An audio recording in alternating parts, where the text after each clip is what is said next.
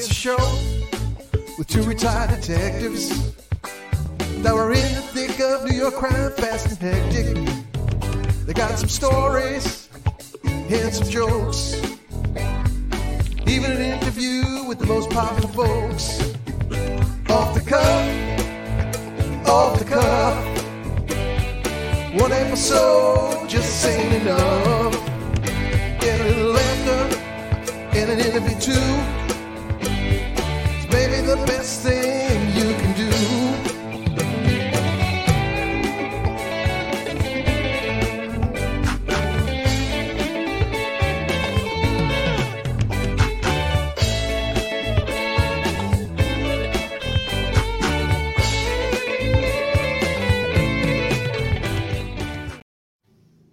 Hello, everybody, and welcome to Stuff Real Crime Stories.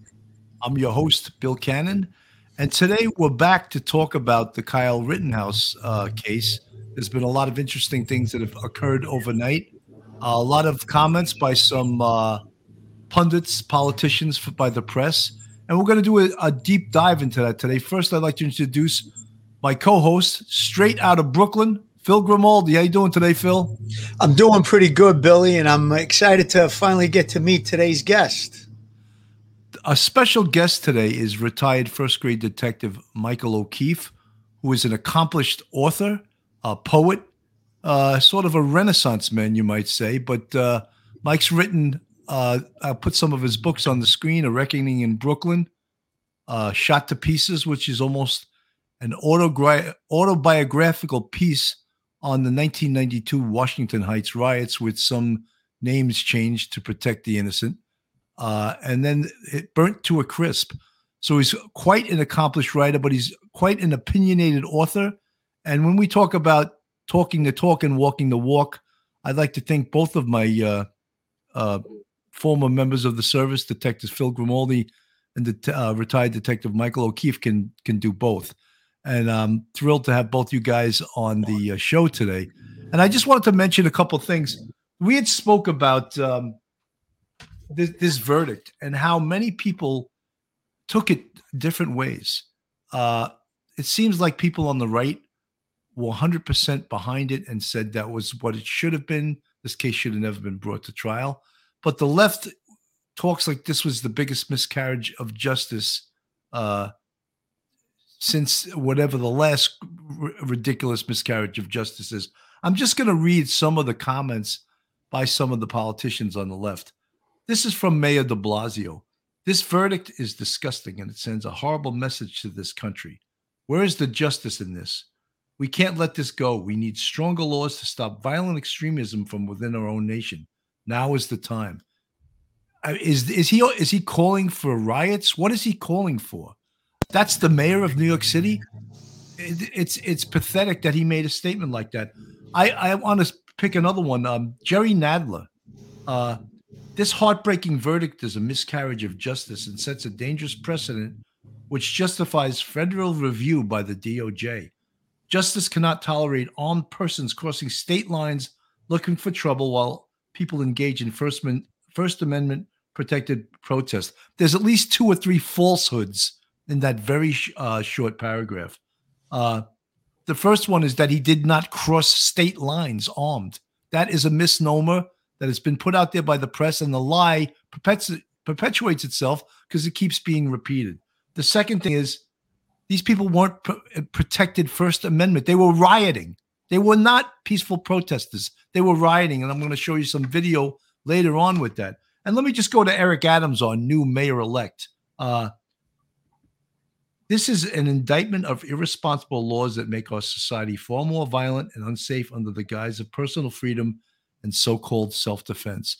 The biggest danger to all of these statements is that are we not trusting the jury system? Is the jury wrong because you didn't get the verdict that you wanted? I find that scary that you're ready to throw out the entire jury system and the entire criminal justice system because you whining politicians didn't get the result that you wanted. Michael O'Keefe, comments. Yeah, I'm. Um, it doesn't bode well. Um, Interestingly enough, this is not a new phenomenon. Uh, this actually began questioning jurors and jury decisions. Uh, actually began after Ferguson with Barack Obama.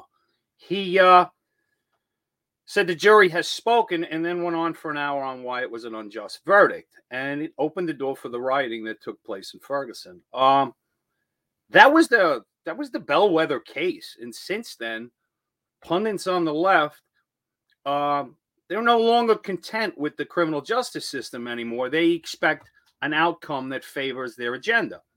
Whether the evidence obviously exists to support that or not.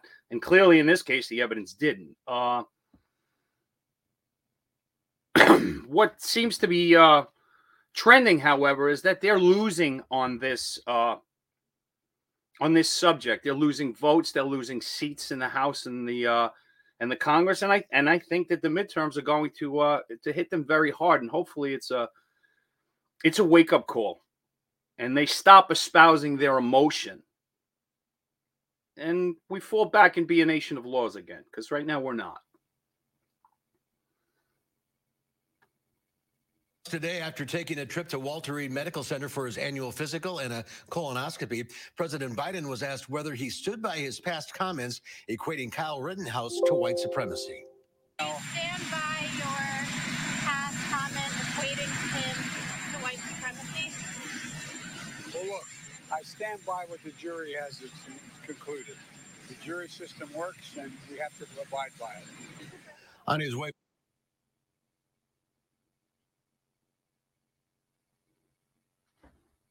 Got to uh, just piggyback what you said. Um, I think that uh, a lot of these politicians now bill mentioned nadler and de blasio i don't want to lump eric adams into what i'm going to say about de blasio and nadler because he's actually not even taken office but if you look at the approval rating of both de Blasio and Nadler, they have low approval ratings even within the Democratic Party. Okay. So we're going to talk about Democrat, Republican. Even the Democrats don't approve of them. They're both, I, I don't want to get vulgar, but they're both pieces of garbage. They're anti American.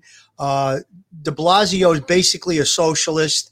Uh, he's a communist socialist in my eyes, and their opinions mean nothing to me. When we looked at this case, and I kind of followed it, you have to look at the scales of justice are blind, allegedly. And if you looked at this through a legal lens by the letter of the law, this kid was found not guilty and it was the right decision. Juries aren't supposed to say, well, I'm black, let me uh, rule on the side of a black person, or I'm white, let me rule on the side of a white person. The, the scales of justice are blind and you're not supposed to take that into account. You look at the letter of the law. That's what they did. This jury got it right.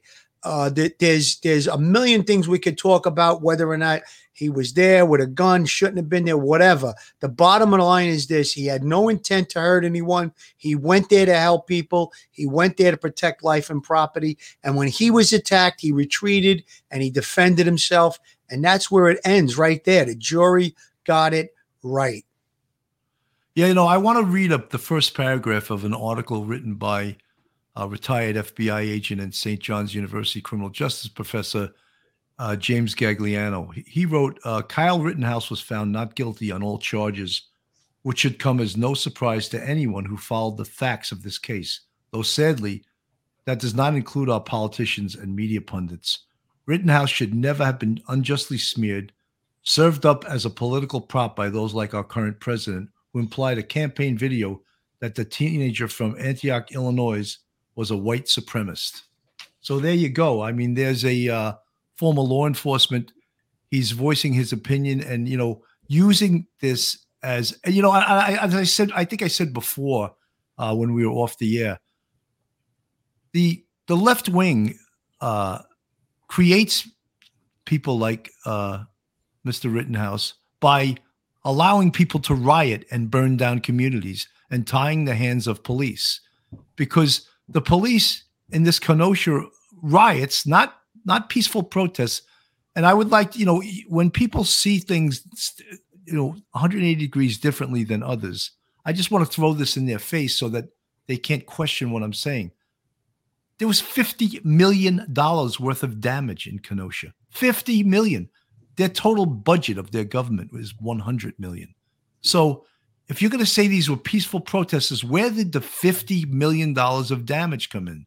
So, when the government refuses to protect their populace and refuses to protect their property, that creates people like Kyle Rittenhouse to come into the neighborhood. When I raised my right hand to become a New York City police uh, officer, I said, I swear to protect the Constitution of the United States. I, I swear to protect the Constitution of the state of New York. And I swear to protect the people and the property of the people of the state of New York. Don't politicians take that very same oath? They don't take it very seriously if they, in fact, do. it's totally uh, it's totally disgusting how the media has inflamed this whole case.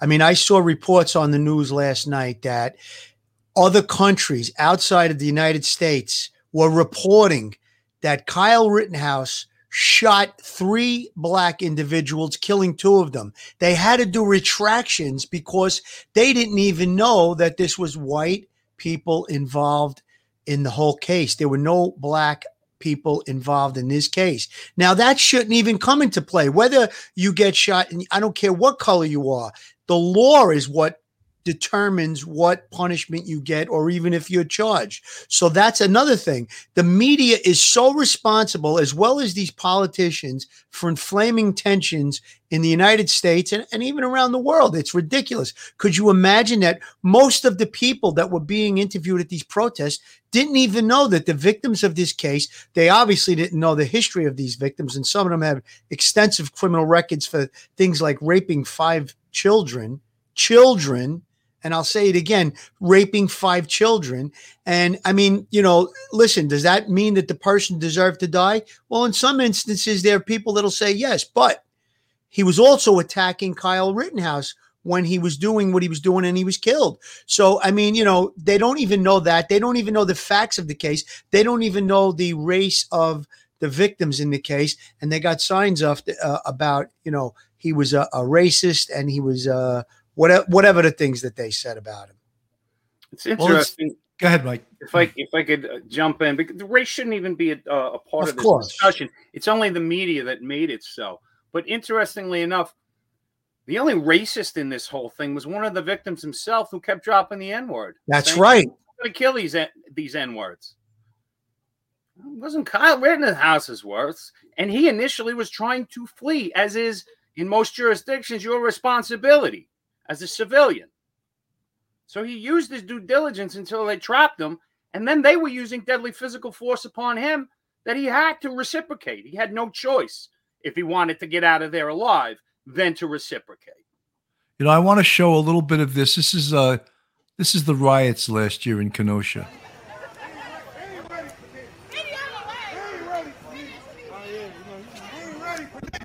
ain't ready for me.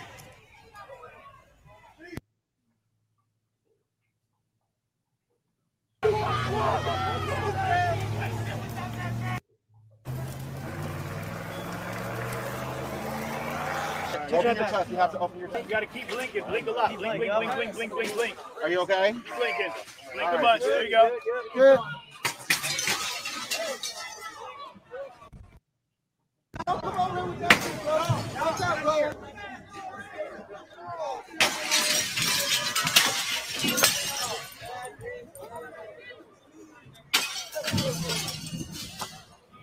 Yeah, I can see. They're, they're, they're, they're breaking the windows right now. They're looting. They're they're breaking the windows. Share the stream. We're in Kenosha, Wisconsin. Kenosha. we'll be there. We'll be there, We'll be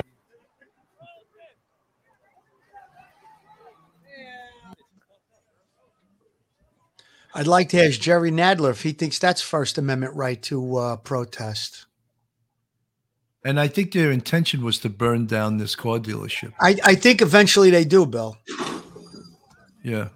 And they, they set this on fire too. This is that's not rioting either. That's no that's protected by the First Amendment also. Yeah.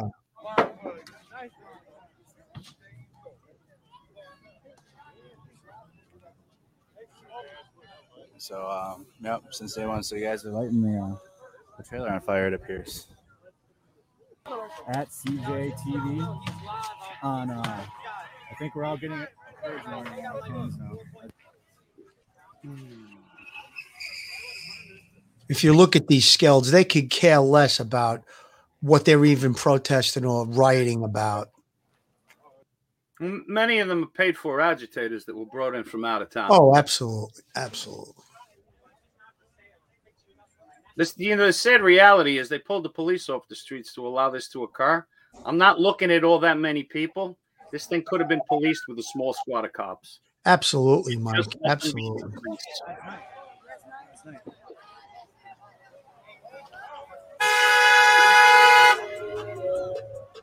And you send a message if you arrest these punks, keep them in for a few days. It's not such an easy uh, time to go to do all of this nonsense.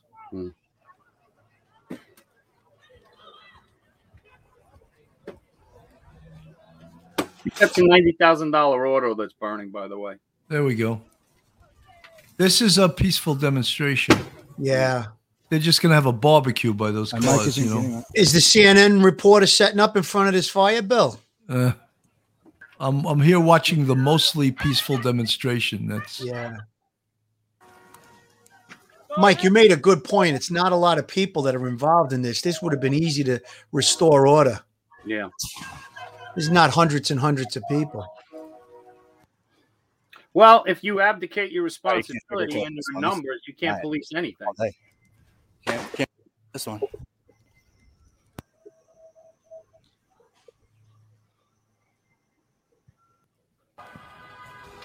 there's the full, Yep, the whole the the whole car the whole car dealership is gone. Talking about probably millions of dollars in damage, which um, the mayor and the governor of uh, Wisconsin were offered the National Guard, and they turned it down. Turned they it simply down. they didn't Day need it. They in the just wanted the riots to go on. You know.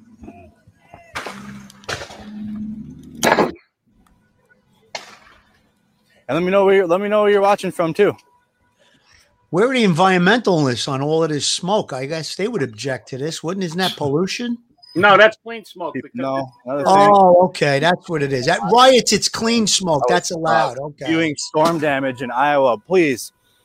If you're watching this right now, Google search Iowa storm damage or go to So as you could see, that was not um, that was not a peaceful protest. That was the riots last year in Kenosha, Wisconsin. Uh, as I said, fifty million dollars worth of damage. The the governor and the mayor were offered uh, the National Guard by the president at the time, and they turned it down. Why they turned it down, and then they ordered the police to stand down. So this is the people that are questioning why a 17 year old went to his neighborhood with a gun who did not cross state lines with an illegal gun. The gun was, and the gun also was not illegal. And that was, that's why it was tossed out in court. But that was being reported by the press. So it becomes true when the liars on CNN and MSNBC, who also should be charged with contempt of court for fo- following the van of jurors Like, uh, I think leaving. civil court is going to take care of the media outlets, specifically CNN and MSNBC. Uh, the big joke that's going around today is uh, Kyle Rittenhouse and the kid uh, that got slandered by CNN uh, about the pro uh, about the uh, protests with the Native American in Washington D.C. Yeah. Right. Yeah, they uh, they agreed uh, that they're going to split CNN and MSNBC because they Yeah, own they're gonna be, they're going to be the owners. You know, uh, the prosecutor in this case, um, Mike, you and I and Phil, uh, being on the NYPD, especially being in Manhattan, we probably had some of the best prosecutors, probably in the world, were in, uh, in in Manhattan DA's office. And whenever there was a major case, they would pull out the big guns. The Mhm. big, the best prosecutors would have the case. I find it hard to believe that this guy was their best prosecutor. Well, he, He act- was- he actually was Bill, and if you read up on it, he was handpicked to take this case, um, and take it through the indictment. But that's because he was a team player for their agenda. Their agenda's a loser, and he's the best they have. This is not a mistake. This was the best they had, and he had nothing to work with, and he did very poorly because he had nothing to work with. He may Well- have been the best and the most crookedest because he broke. I mean, uh, he should be brought up on judici- judicial misconduct. He, he, he's Well- prosecutorial misconduct. He he he broke many many rules. I mean, and and I believe had this kid been found guilty, I think the judge would have overturned it and and dismissed it on prejudice because of all the stuff that that knucklehead did. I mean, we pointed out yesterday how he was pointing a gun at the jury with his finger on the trigger, which is obviously a no-no. Anybody that knows That's anything about gun safety. Yes, exactly. Exactly. Good point, Mike. Good point.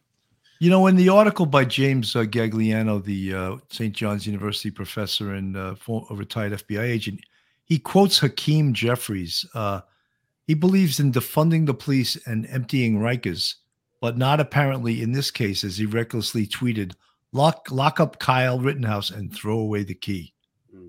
So I thought he didn't want any prisons or, or jails, so but he wants to throw away the key in this. I just think, you know, it, there's so many uh, bad things about this. I mean, look, we talked about this case yesterday, Phil I and uh, Tommy Dades, and one of the things, look, I, I agree that I don't think Kyle Rittenhouse should have went to Kenosha uh, and you know with an AR-15 and confront the rioters. Rioters. He was 17 years old. Sort of a good way to get into trouble, and he found trouble. You know, but when you look at what occurred, he didn't precipitate what occurred. He was attacked by three different people, and he defended himself. And if we ever lose the right um, of justification and to use deadly physical force to protect our lives and our home, this is not the United States of America. And you're seeing that in some Democrat uh, bastions of, of liberalism, like LA. People are getting carjacked and home invaded, and they're telling them to cooperate with the criminals. Are you out of your mind? Where does that mentality come from? It's it's very disturbing to me. You know, Billy, uh, you got to look at also the fact that, and I think Mike brought it up, he retreated. It wasn't like he went there looking for a problem. He actually was retreating. He was running away from when he saw that he was being confronted. He tried to escape. He ran away. He was pounded on. And then all of the deadly physical force took place.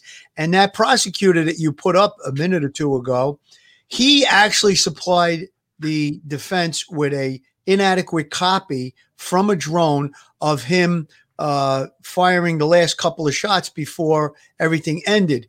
The- It was very clear the copy that they had, and it was actually broadcast on Fox News on the Tucker Carlson show.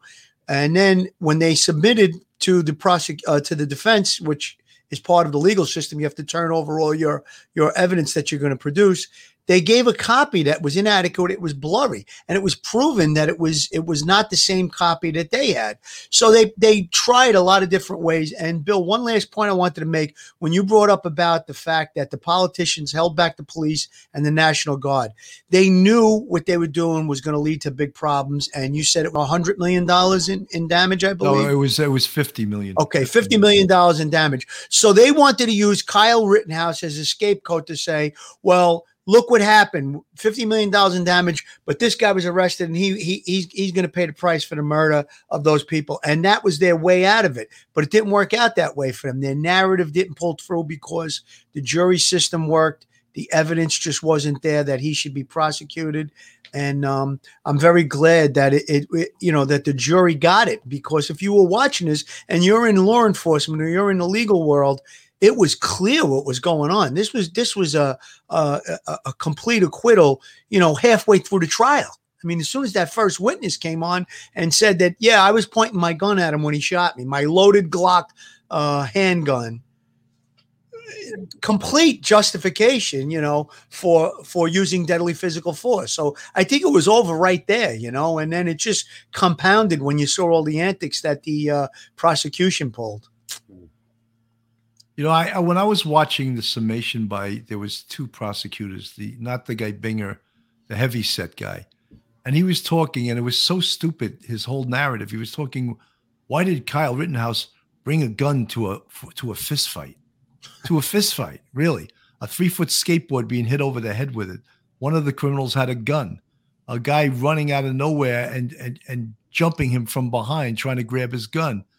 And then you know he was also talking about, oh, Rosenbaum. What did he do that was so bad? He tipped over a porta potty. He set a trailer on fire. Like he, that's an arson, uh, Mr. DA. That's a B felony, an arson, and you don't know that, and you're re- regurgitating nonsense as if and using it as a defense. I was like baffled. Like these guys aren't really saying this, are they? And also, what you're implying is they were rioting because a disorderly group with more than I think nine people is a riot first degree. So it was like a riot. For, so all the things you're saying is filling the narrative of the defense because you're admitting to rioting, you're admitting to arson, and you're admitting to assault. So it was a baffling uh, display of horrendous prosecution.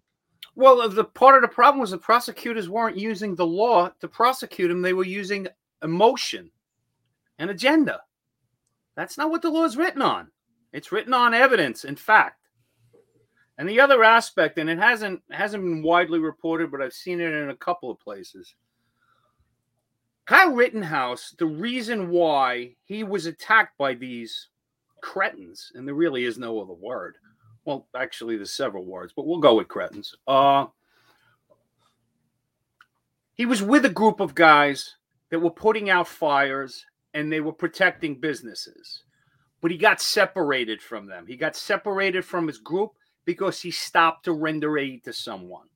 And it was when he was alone that the hyenas piled up and chased him. And that's what precipitated what occurred. Not Kyle Rittenhouse being there.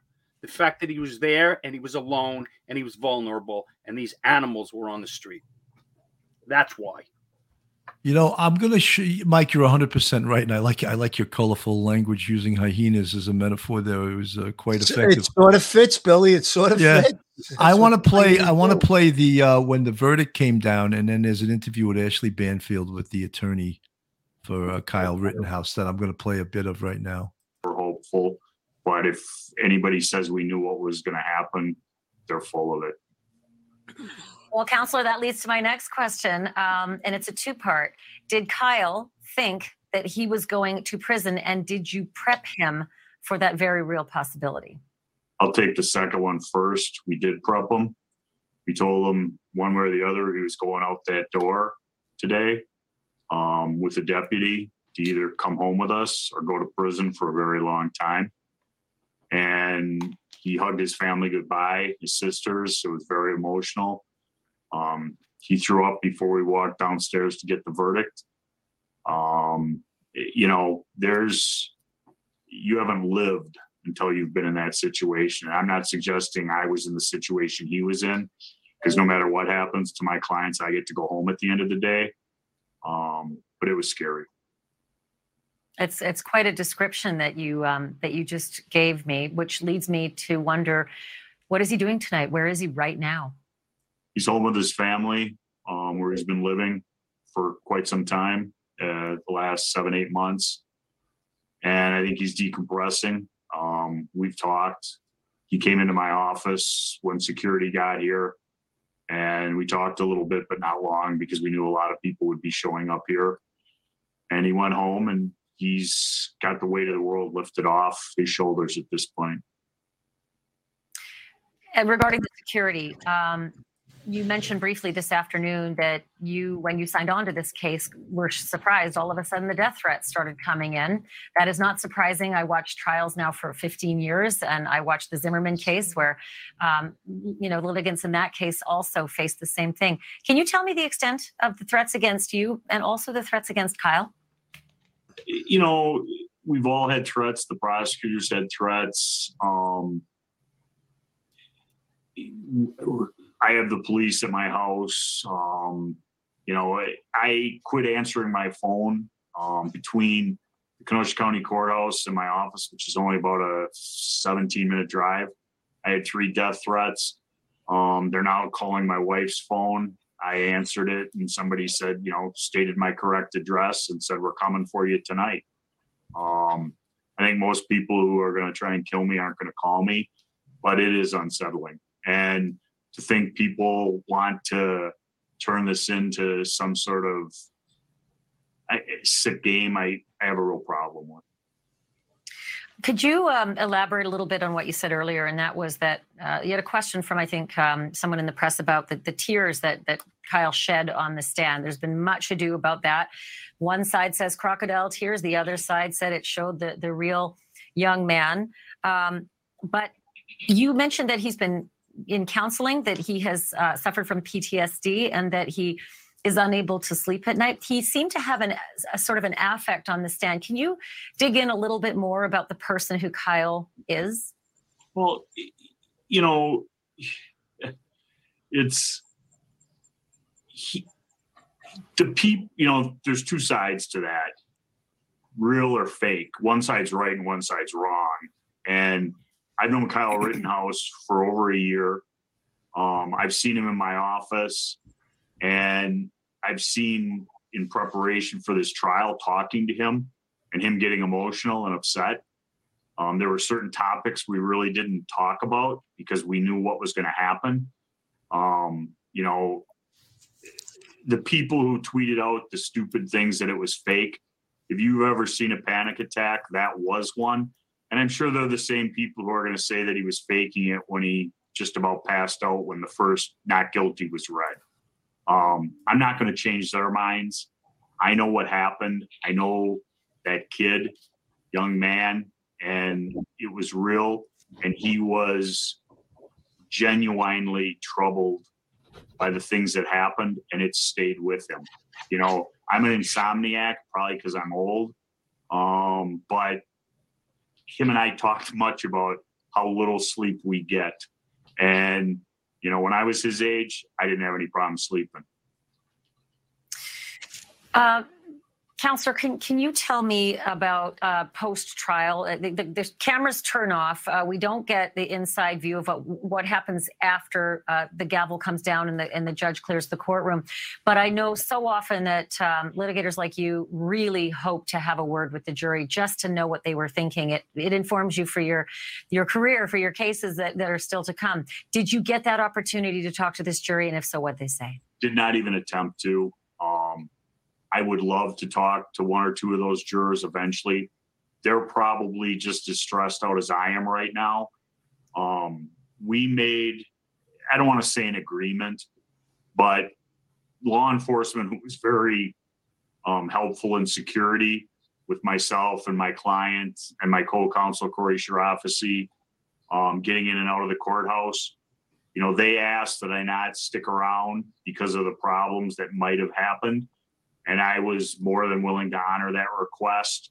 You know, they took court, um, Kyle out the back door. We walked out and immediately went down to secure tunnel, and they took us out. Um, you know, and we got home and made sure nobody's following us. Um, our security guards have been unbelievable, and you know, I, I wish I had one tonight as opposed to they're all with Kyle, but I'll deal with that even though you've had a death threat, uh, somebody who who quoted your address and said, "Tonight, we're coming for you tonight." Well, that's you know why the police I suspect are there. Yeah. Um, so I, am going to play a little inside baseball here. Uh, clearly, I you know would love to have the first interview with with your client, Kyle. I've done legal journalism for 15 years. Here I am selling myself to you, but I've heard that he has secured an interview with Tucker Carlson on Fox News. And the only reason I bring that up is because in this world of polarized media now, it is well known that Fox has been very supportive of Kyle. The MSNBCs and CNNs of the world, maybe not so much.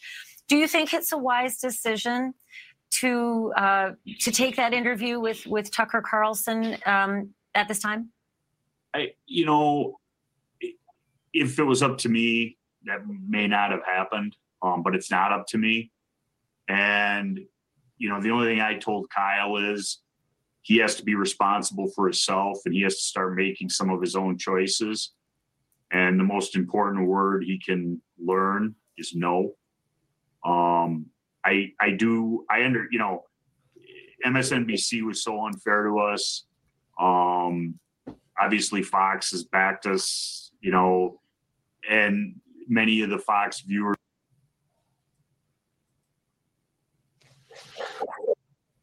have paid um, money to help Kyle's defense. So there is sort a certain allegiance there, I believe. Um, I I wish it wasn't so politicized.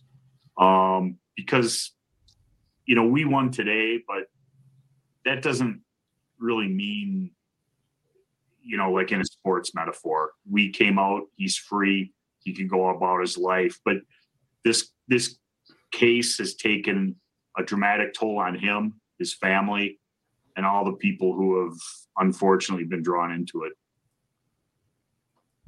Well, that was a hell of an interview with the attorney. And uh, if you were listening, um, Kyle Rittenhouse is going to be interviewed by Tucker Carlson on Monday on, on Fox News.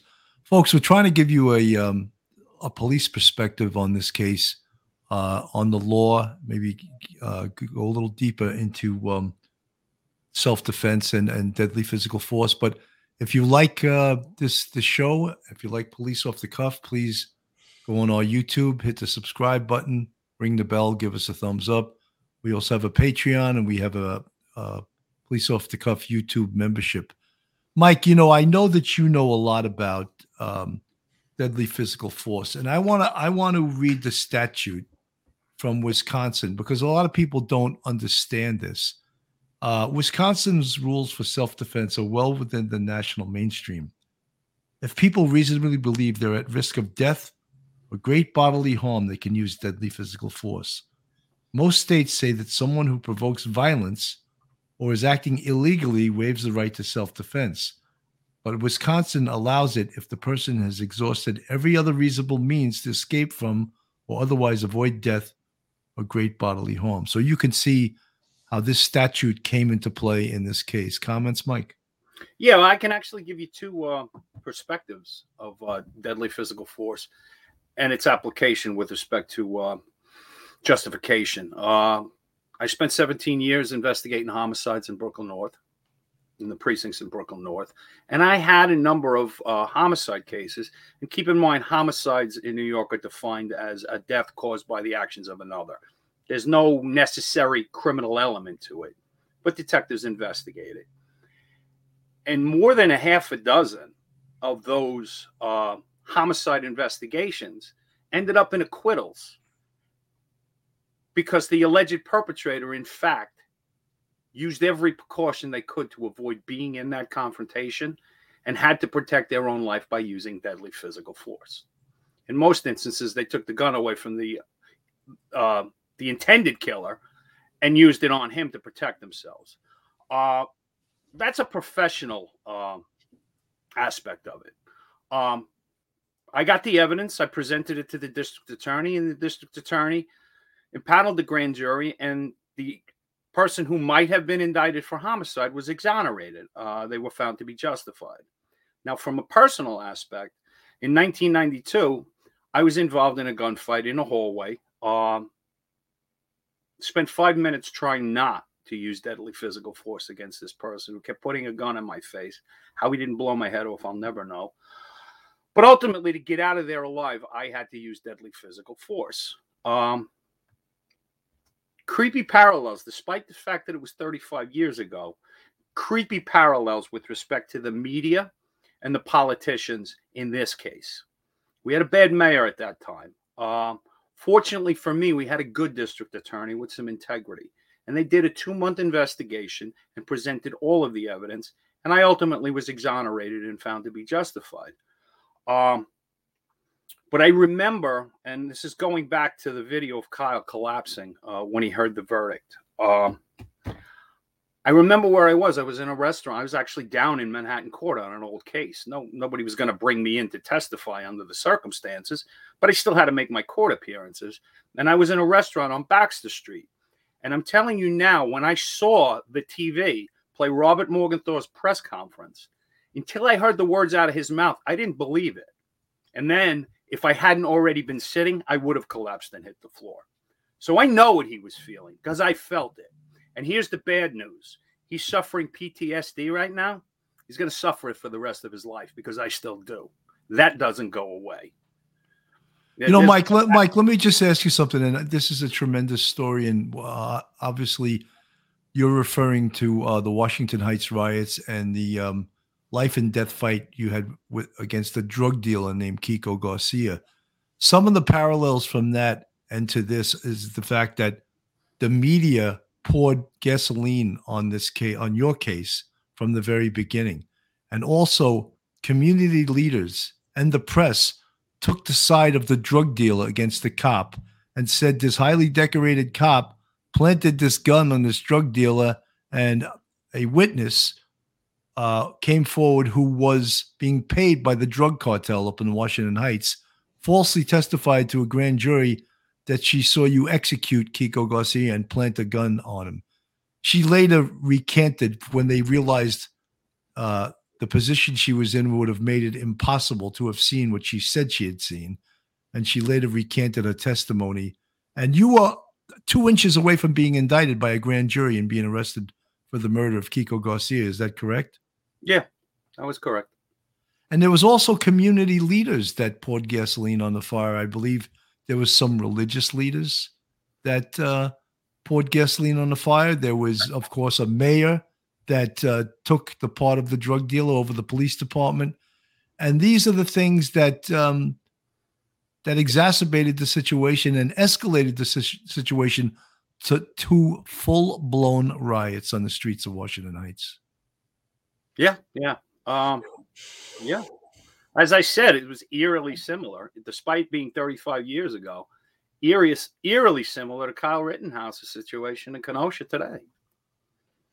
You, you know what I don't get though with the politicians?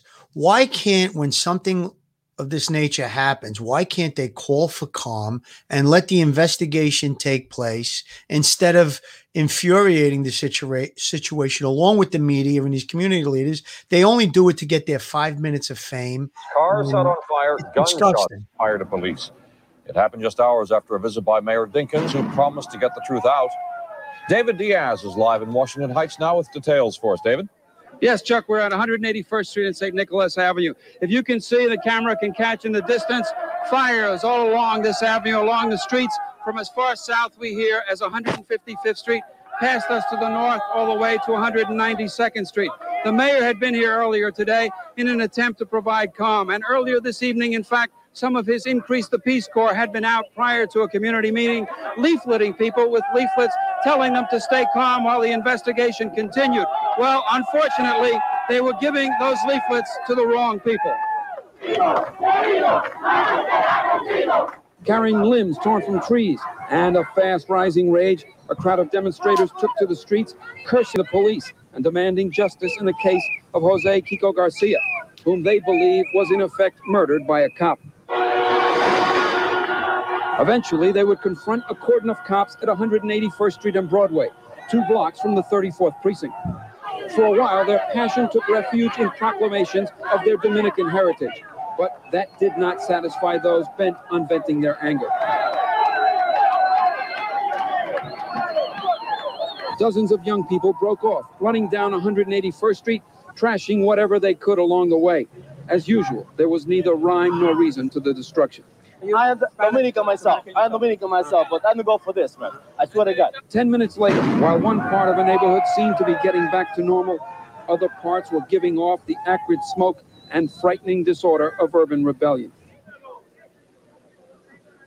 Okay, well, the situation, as far as we understand it, is that there have been 11 arrests so far. Meanwhile, the fire department is fighting fires sporadically, hithering and yawning, as it were, trying to put out these small fires that are in trash cans and with cars. But so far, very few injuries. There have been uh, no attacks that we know of on strangers or anyone driving by. The venom here is directed exclusively at the police, in particular, the police of the 34th precinct. A lot of pent up frustration and anger uh, that has erupted as a result of this case of Jose Kiko Garcia. We understand the mayor will be making another statement later this evening. We will come back to this scene and we will bring that to you when we have it later in the broadcast. For now, this is David Diaz live. You know, folks, for uh, those that just tuned in, that was Washington Heights from 1992. And Mike, you must get the chills just watching that. Uh, I, I, watching that. you know what? I, I do get the chills, but I, be, I keep seeing that clip of David Diaz, and I'm going to put my writer and editor hat on just for a second. Hithering and yawning? you mean going here and there? English, son, do you speak it? Yeah. Yeah, yeah, Other yeah. that, So it's uh yeah, I mean I still get chills. It's uh Hey, Mike, was that that that's particular um, clip? Was that Fourth of July? I believe it was, yeah. Because I was on the detail at the Fourth of July fireworks, and they held us over, and they sent us up to Washington Heights. We didn't get up there till about midnight, and I got to tell you, it was like a freaking war zone. I remember that clearly.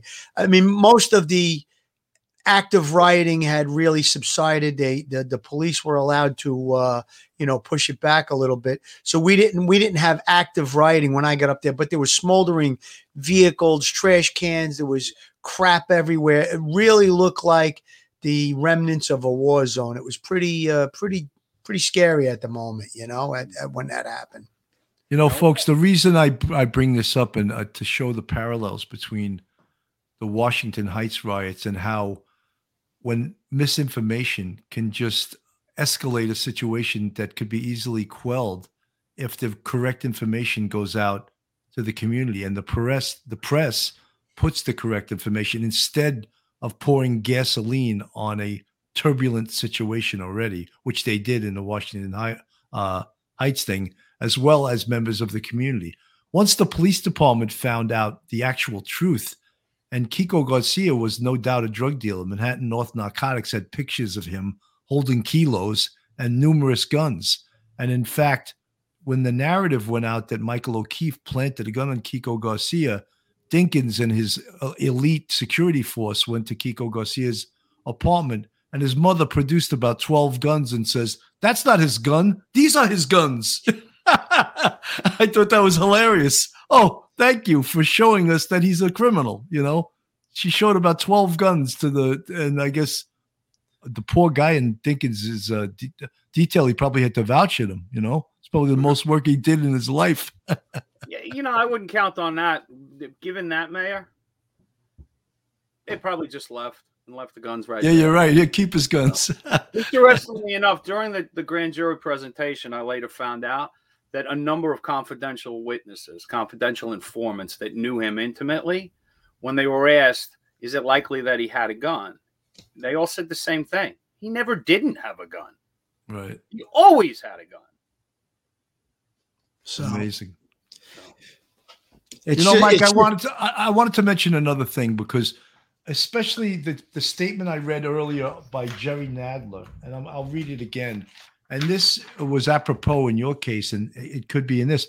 Uh, this heartbreaking verdict is a miscarriage. He's talking about Kenosha and Kyle uh, Wittenhouse. Uh, this heartbreaking verdict is a miscarriage of justice and such a dangerous precedent which justifies federal review by the DOJ. Justice cannot tolerate armed persons crossing state lines. What we said that's false already, uh, and um, looking for trouble while people engage in First Amendment protected protests, like riots are protected protests. But the point being is that there seems to be a trend of a certain party sicking federal units on innocent people, and that's that's scary. the problem that they're going to have. And Jerry Nadler, being an attorney, should know this, but he used to be my congressman when I lived in Queens, and he doesn't make a pimple on a on a uh, real attorney's ass. Uh, but the law, the federal statute that he's referring to, are civil rights violations. Now, in order for a civil rights prosecution um, to hold up, there has to be a racial prejudice in, uh, issue to it. That doesn't exist here. The feds, I'm sure the Justice Department will look into it. Um, they're not going to find anything. There's nothing there. They did that with me. I mean, a lot of people don't realize this, but the Justice Department invested investigated me for the better part of 18 months before I finally got a letter in the mail that said that I'm not on the hook for civil rights violations. So it And happened. Mike, Mike, weren't you also called into court and they tried to catch you in a perjury trap? Did Yeah, that actually actually- happen? Yeah, I well, I ducked the subpoena and had it quashed, but they were gonna try and get me in a perjury trap the same way they did my partner Patty uh, Regan.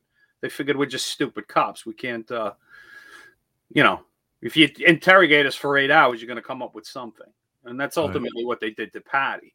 But no, I actually didn't manage. I managed to stay off the grand jury, the federal grand jury. They did, however, impanel five separate ones against my anti-crime team for civil rights violations and came back with nothing. Now, in federal court, in a federal grand jury, it is said that you can indict a ham sandwich. Well, if they came back five times with no true bill, maybe they should have just given it up and realized we weren't even a ham sandwich. But they didn't. They dragged Patty Regan in there and they got him to trip himself up on the grand jury, where every time he failed to remember and every time he testified in error or made a mistake because he had a lousy memory, they hit him with a count of perjury. Wow. And the, poor guy, and the poor guy did a year in federal penitentiary for meaningless, meaningless discrepancies in a grand jury that wasn't investigating anything. That's you know they pretty they expect you to they expect you to have uh you, you're not allowed to be mistaken about something i i testified in a homicide trial years ago on, on a triple homicide uh a knife we went back to the apartment hours after we left the crime scene and to just see if there were knives that would match the victim's stab wounds we found two knives. I didn't actually do it. Another detective vouched them. And when i testified at the trial i said uh they said what you know uh, what where were these knives recovered? I, they handed me the voucher. It said where they were covered, who vouched them. I said the crime scene unit. I made a mistake because it wasn't a crime scene unit. They had already left, and it was this detective. So now I'm getting sued years later, and they said, "Oh, you committed perjury." You know, I said, "No, I didn't. I was just mistaken. You're handing me a piece of paper that shows the voucher with who vouched it. So obviously, when I testified the first time, I was mistaken. Routinely, crime scene would do it, and it was like all the wind went out of their sails when I said that that it was just a mistake. You know, so they could really now had that bit of federal grand jury like you were just talking about. I might have gotten charged with perjury. So you got to be really careful, careful, and you know, going back real quick to the prosecution on the Kyle Rittenhouse case, they actually went out of their way. They charged him with menacing and reckless endangerment for firing his shots at the guy to try to drop kick him. They went out of their way to keep that guy out of the case. They actually interviewed him. He asked for immunity from prosecution. They wouldn't give it to him but they charged the case and they when they went to to the uh, to the process to the defense with the uh, all the witnesses they said oh we couldn't get a hold of this guy. Now they're doing uh, the jury deliberation and they find out somebody i don't know if it was a reporter somebody finds the guy and says yeah i spoke to them. They told me that they wanted me to testify. I said i wanted immunity. They didn't use him. So they actually deferred a witness that probably would have made their case look worse because he had an extensive, very extensive criminal history, and the, the you know the defense attorneys would have been able to go into that once he takes the stand. So they deferred him. They put him on the side. So they they broke all kinds of uh, rules. They cre- they did a lot of misconduct with uh, regard to the prosecution in this case, and you know just we could talk about them all day. And I think the cynical thing about it, Phil, and the larger issue is they were willingly and knowingly breaking laws of procedure in court because they didn't care if the conviction held up.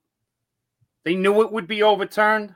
They just wanted to get one to placate political factors. absolutely. That, I mean, come on, are we that dehumanizing that we're going to do that? That we're going to use a political expediency to crush someone just because it's better for me? Well, that certainly is not justice. You know, that's No, that's certainly has not. nothing to do with justice. It's, Uh, it's Phil- immoral to the point of being evil. Yeah, one hundred percent. Let's uh Philly, let's go to a quick break. Joe Murray, attorney at law. I know Joe has an episode coming up tomorrow night on allegedly guilty. Look for that. I'm not sure of the time yet. But have you found yourself in a jam? Are you in need of legal counsel in the New York area? Do you need a victim's advocate? Well, Joe Murray is your man. He's not only an experienced trial attorney, he's also a retired 15 year member of the NYPD. He literally knows both sides of defense. His website is jmurray law.com. That's jmurray law.com. His telephone number is 646 838 1702, 646 838 1702. Or you could email Joe at joe at jmurray law.com. That's joe at jmurray law.com. You know, I just wanted to mention that, and it sort of gets lost in this, is that the the uh, police shooting that precipitated these riots of uh, Jacob Blake was found to be within uh, department guidelines, within uh, federal guidelines, and the police officer was never charged, and he's still on the police department today. So uh, that that needs to be stated that the, the shooting was what we call in the police uh, field is it was within department guidelines and these riots were basically over something that was legit. And if they want to hang their hat on this guy Jacob Blake that had a knife on him and was uh, fleeing the police, he was drunk. You know, they can do that. But that's what these riots were about, and that's what escalated this situation to. We may never ever heard of Kyle Rittenhouse had that never occurred. Yep, that's a good point, Billy. And uh, you know that that uh, shooting that was by that police officer, the uh, perpetrator was armed with a knife. So the uh, officer was found uh, 100% justifiable in firing the shots. Uh, he he didn't die. He I believe he was paralyzed or whatever, but he he disregarded numerous attempts at the police to ask him to drop the weapon.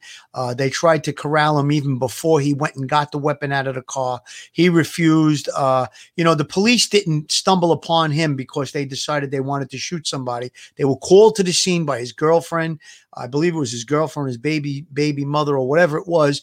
And you know, the police didn't go there looking to shoot him. They were called to the scene. He had an extensive criminal history, uh, domestic violence history. So it was one of those things that uh, no one wants to. You know, no no cop puts on a bulletproof vest and his uniform and his shield and his gun belt and says, "I'm going to go out and kill somebody today."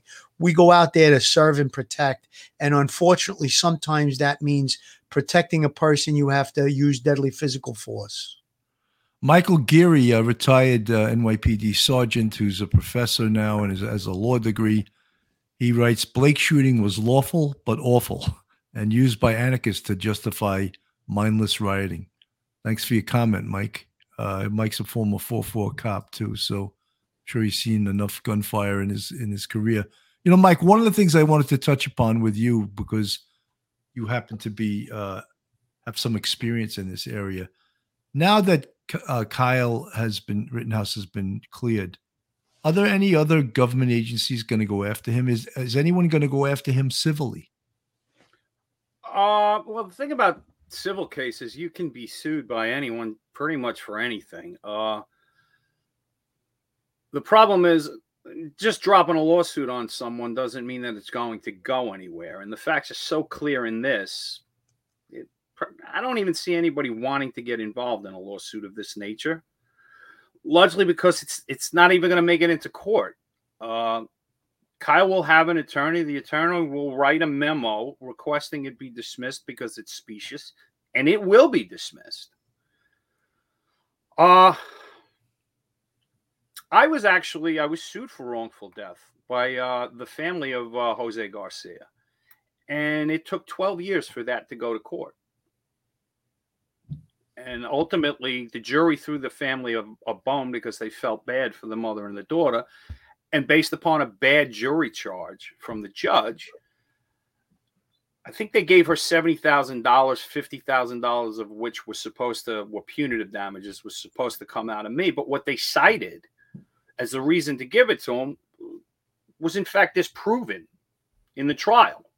So the judge had to turn around now that the uh, the uh, corporation counsel uh, made an immediate appeal to the Second Circuit, and the Second Circuit threw it out. So that it was gone. It was basically a full. Um, it was acquittal in, in in the in the grand jury, and ultimately the lawsuit was found to be without merit. But it took twelve years. So. Wow.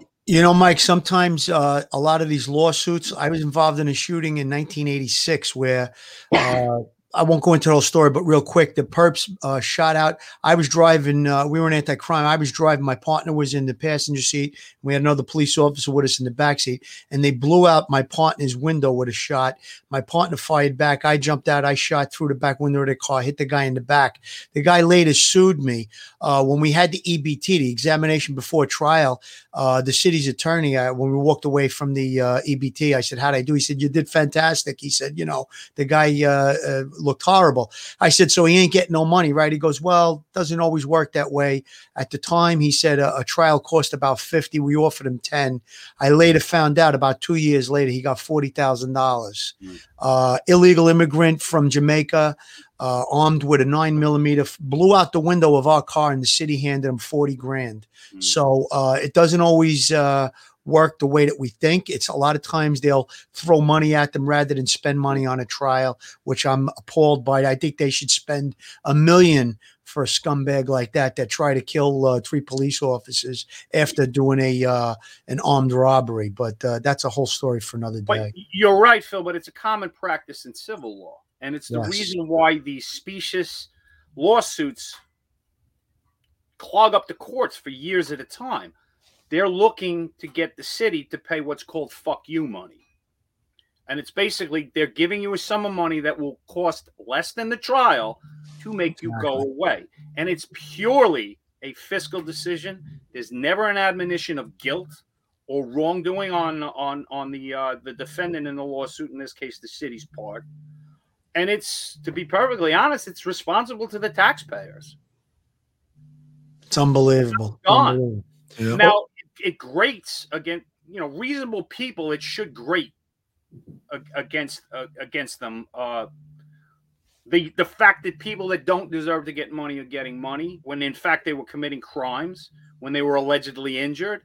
Uh, but the fact of the matter is, uh, you you give somebody like that forty thousand dollars, the lawyer's getting twenty. This twenty grand is going to go in a crack pipe and be gone within a week.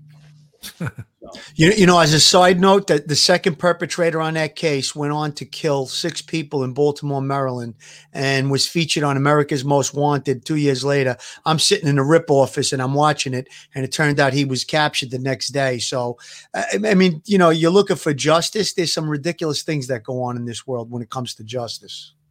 You know, folks uh, in the chat and people that um, so that this is one of the if you join the YouTube channel, this is one of the stickers we give out. Polish my rack, and we've explained what that means a thousand times. But this happens to be the rack of uh, Mike Heinrichs, who was one of the most highly decorated detectives in the history of NYPD. And at the very top of this rack is uh, two combat crosses. That's the green bar, and the second one is signify, signified by the oak leaf. And then he has a medal of two medals of valor. Same thing. The second is signified by the oak leaf, and he has over 212 department citations besides that. And I mean, there's there's huge stories behind every one of those. But I found it funny because the fan of the show used his rack and put the polish my rack uh, little sticky that we get from our memberships on top of it. So Mikey Heinrichs and the person that sent that to you and to us, thank you so much. It's uh it's a lot of fun. We use it as a sort of a joke and we use it as sort of a, a metaphor for uh, police off the cuff, polish my rack, you know. But that uh, rack is no joke. no, that's No, uh, that's- That's, That's, a the lot hell of of a rack. And Mikey Heinrichs, I worked, I caught homicides with Mike.